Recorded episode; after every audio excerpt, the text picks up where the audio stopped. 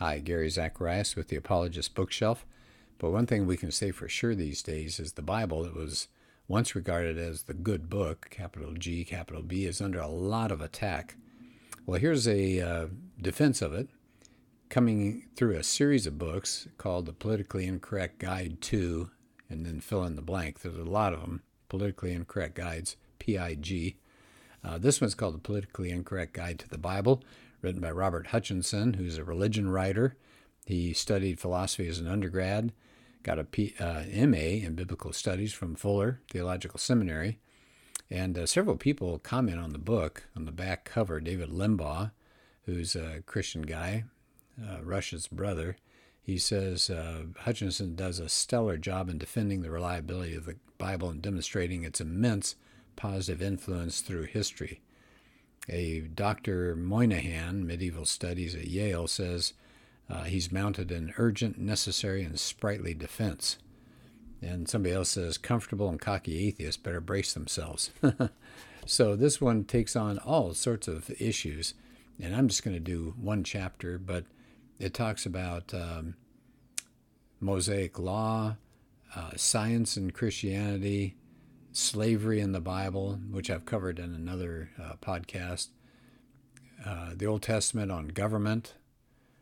What about Jesus? What about lost gospels? Things like this. I want to focus, and these are all interesting topics, written very simply, easy to read. I want to focus on chapter 11, endowed by their Creator with certain inalienable rights. Well, that brings to mind Thomas Jefferson, doesn't it? Listen to the uh, one of the most biblically charged words ever enshrined in a political document. He said this We hold these truths to be self evident that all men are created equal and are endowed by their Creator with certain unalienable rights, that among these are life, liberty, and the pursuit of happiness. So, do you, do you understand what he's saying there? I mean, it's something we've kind of glossed over in our society. I don't think it's being taught to the kids much these days. Human rights are not privileges that the state dispenses, or if it dispenses, of course, it can take back. They're gifts from God that no state, no dictator, no person in power can take away. That's a huge issue, isn't it? That's the key insight that Hutchinson says lies behind our American Revolution. It's not democracy or majority rule, it's the rights and where those rights come from. That doesn't it's and you don't get that idea from secular philosophy. You get it from biblical religion. And it says we, we can go back to Genesis and see it there. God declares he made the human in his image and after his likeness. And that's what Paul says when he wrote in the Romans that knowledge of God can be seen through creation and the law. Everything's written on the human heart. So, this idea of self evident truths written on the human heart didn't start with the French, the Enlightenment, or Rene Descartes. It dates back to Paul. Paul says certain basic standards of morality can be known even without divine revelation. Where is that? Well, Romans 2:14. For when the Gentiles who do not have the law by nature observe the prescriptions of the law, they're law uh, for themselves, even though they don't have the law. It says the demand of the law, that's written in their hearts. So we're going to look at that in this chapter here. He says um, the people that where the founding fathers were steeped in the stories and values and ideas of the Bible. Now, were they all devoted Christians? Well, probably Jefferson and Franklin were not orthodox by any stretch of the imagination, but they weren't atheists. John Adams said this The Bible contains the most profound philosophy, the most perfect morality, and the most refined policy that was ever conceived upon earth. It's the most Republican book in the world. Not, not a capital R Republican like Republican and Democrat, but to uh, allow the idea of a republic. Raw religious faith was really important to these people.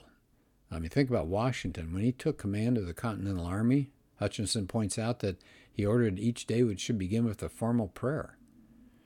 Uh, there, he talks about a philosopher, Michael Novak, who has a book that came out in 2002 that that revolutionary political philosophy that was there, it came about was based on two primary sources. One was a deeply rooted biblical religiosity that said all these human rights are gifts from God. And, number two, there was a plain reason that we could understand that grew out of practical experience in self government. So he said the founders knew that if you didn't have a fear of God, where religion would kind of hold the reins and hold back arrogant and powerful men, that tyranny wasn't ever very far away. Here's what Jefferson said Can the liberties of a nation be thought secure when we've removed their only firm basis? What is it? He says it's a conviction in the minds of the people that these liberties are a gift of God. Washington agreed with that. He said, Of all the dispositions and habits which lead to political prosperity, religion and morality are indispensable supports. He said, This is Washington again, let us with caution indulge the supposition that morality can be maintained without religion. Alex de Tocqueville, that French aristocrat who toured America, he said, for the Americans, the idea of Christianity and liberty are completely mingled. It's, it's almost impossible to get them to conceive of one without the other. So he says, if you look at the Hebrew scriptures and then the teachings of Jesus, the, the idea is that the God hears the cry of the poor and that the, the, the smallest person, the least valuable person, God is listening to him. Well, nobody in the ancient world believed this. Plato, for example, Hutchinson says, insisted that the gods create superior human beings who are fit to rule. They were called the guardians. And then you had the inferior people, and their, their job was to be ruled. And those inferior people didn't really have very many rights. Well, it was people of Israel that rejected that completely. Isaiah talked about woe to those who enact evil statutes. And it says, You don't want to deprive the needy of justice. That's bad. That's in Isaiah 10. Jeremiah said, Wicked men are found among my people. They become great and rich. They do not plead the cause of the orphan. They don't defend the rights of the poor. And God says, I will punish this. So these sentiments were sentiments were unprecedented way back in humanity. Because it's saying here in Isaiah and Jeremiah and other places that the creator of the universe, God Himself, will hold unjust rulers accountable for violating the rights of the poor. But Jesus even went further than that. Besides taking care of the poor, He said anybody who's an outcast, any lowlife in this world, that would be prostitutes or lepers or people that are rip-off artists and liars and tax collectors and foreigners and even pagan soldiers, all of these people were welcomed into God's kingdom. He emphasized the fundamental equality and the dignity of all human beings in the eyes of God. Well, how do we know that? Well, Jesus told stories that we still get such a powerful uh, kick out of today. So he tells the one about the man, this is in the Gospel of Luke, a man giving a banquet, and he sent to certain people that got invited, and they all had excuses. Oh, I can't come, I can't come.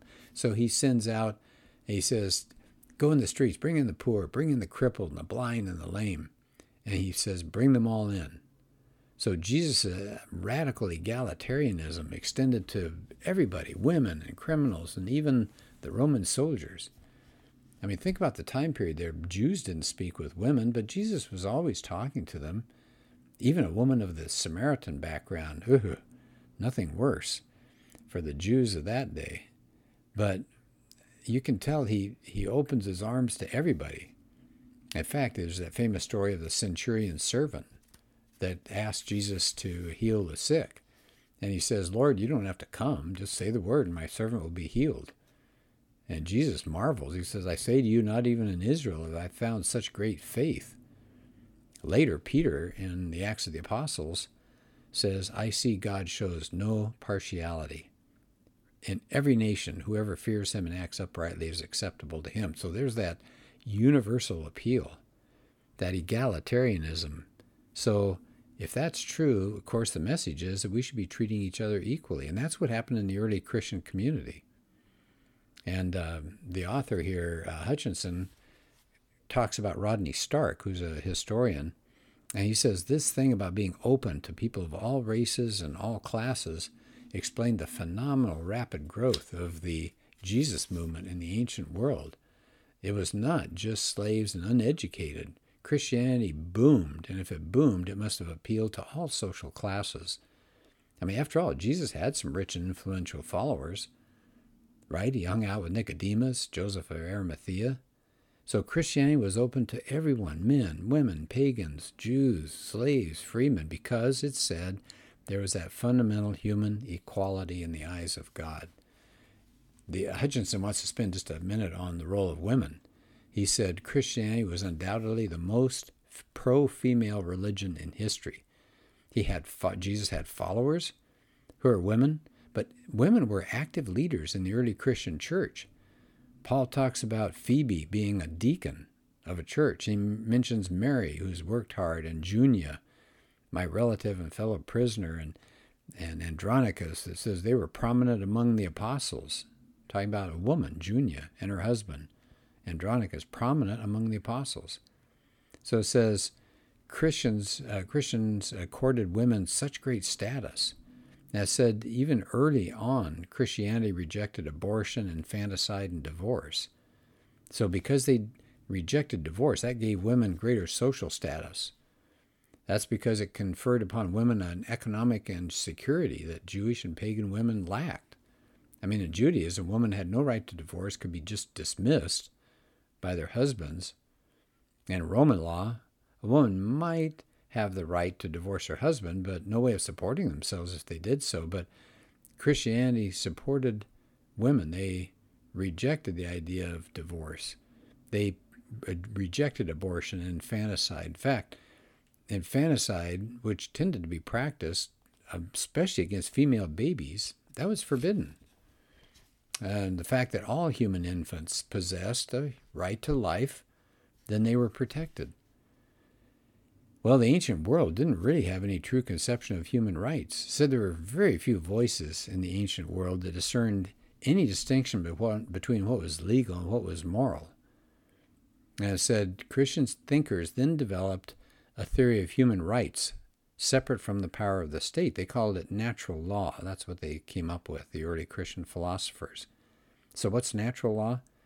The idea that there's an objective moral order that's been established by God and it stands above mere human law. And in fact, you have to judge human law against it. Frankly, this is how they finally got the Nazis. At the end of World War II, they grabbed some of the Nazis, put them on trial, and the Nazis said, oh, Who are you to judge us just because you won the war? We had our ideas of right and wrong, and you have your right ideas of right and wrong. Who's to say? And the judges and the prosecutors said, we will say because you're breaking not your own law, not American law, you're breaking that natural law, the idea that there's something beyond human law, and that's how we're going to judge you. So that's been enshrined in the Magna Carta and the Declaration of Independence. Human rights are not derived from the whims of the state, but from the Creator. Thank goodness, huh? This notion of this law that was above human law was expressed by Thomas Aquinas it was ratified by John Calvin and then su- summarized really well by Sir William Blackstone in his commentaries on the laws of England. So, who cares about that? Well, that Blackstone was one of the chief sources used by Jefferson and the other colonialists, colonialists in crafting the new American government. What did Blackstone say? Well, real briefly, civil law is given not to create rights, but to protect the pre existing natural rights that people had. So, in other words, we're given rights by God. So, what's the point of civil law? To protect those. Pretty good. So, modern people sometimes will think about uh, things like the Renaissance. Oh, that's, that's when humanism and enlightenment came about. But in terms of human rights, Hutchinson says, and the rights of women, it was actually a step backward. Why? Well, think about the Renaissance, he says, was a return to Roman and Greek civilization and their ideas, and actually rejected medieval Christianity. But it was that medieval Christianity, we just mentioned Thomas Aquinas, that championed what we have today, what we'd call human rights. I mean, what's going on at the same time? You got Machiavelli. Uh, he says politics have to be divorced from moral concerns. What does Hobbes say? He writes something called the Leviathan. He wants a strong totalitarian government. That's the Leviathan. That's the way to save people from themselves. So he says the only way you're going to get peace and civilization, Hobbes thought, was for individuals to surrender their rights to a totalitarian state, maybe a, like an absolute monarch. But thank goodness the American founders didn't accept that of you know total obedience to the state. Then there's uh, Jeremy Bentham. He rejected the idea of natural rights completely. Bentham thought that the only rights that really existed were rights that the government created. No, that's not what, thank goodness, that's not what the American founders said. So, as a wrap up to this chapter, Hutchinson says the ancient world had no concept of what we today call human rights.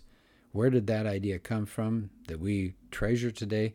From the assumptions, declarations of the Old Testament, the biblical prophets, the teachings and deeds of Jesus, the early church community. And as the Christian church began to think through the political implications that every human being was a child of God, then lawyers began thinking, all right, if that's the case, then there are God given rights that can't be taken away by government officials. So, as these ideas started developing, the Christian tradition of natural rights developed into a theory of self government, and that's how the founders of the American Republic got going. So, the modern philosophers like Hume and Hobbes and Rousseau and Marx rejected biblical Christianity, and guess what? They rejected that theory of human rights. So, it's a good thing we have people who use biblical thoughts as they put together our government. Anyway, I think you'd like the book. The Politically Incorrect Guide to the Bible. Uh, very well done. Uh, Robert Spencer on the front says it's a dynamite demolition of the biblical experts who tell us that the Holy Book is untrustworthy and immoral to boot. Not the case. So, hope you uh, enjoyed this podcast, and uh, I'll be back. We'll do another one. Thanks.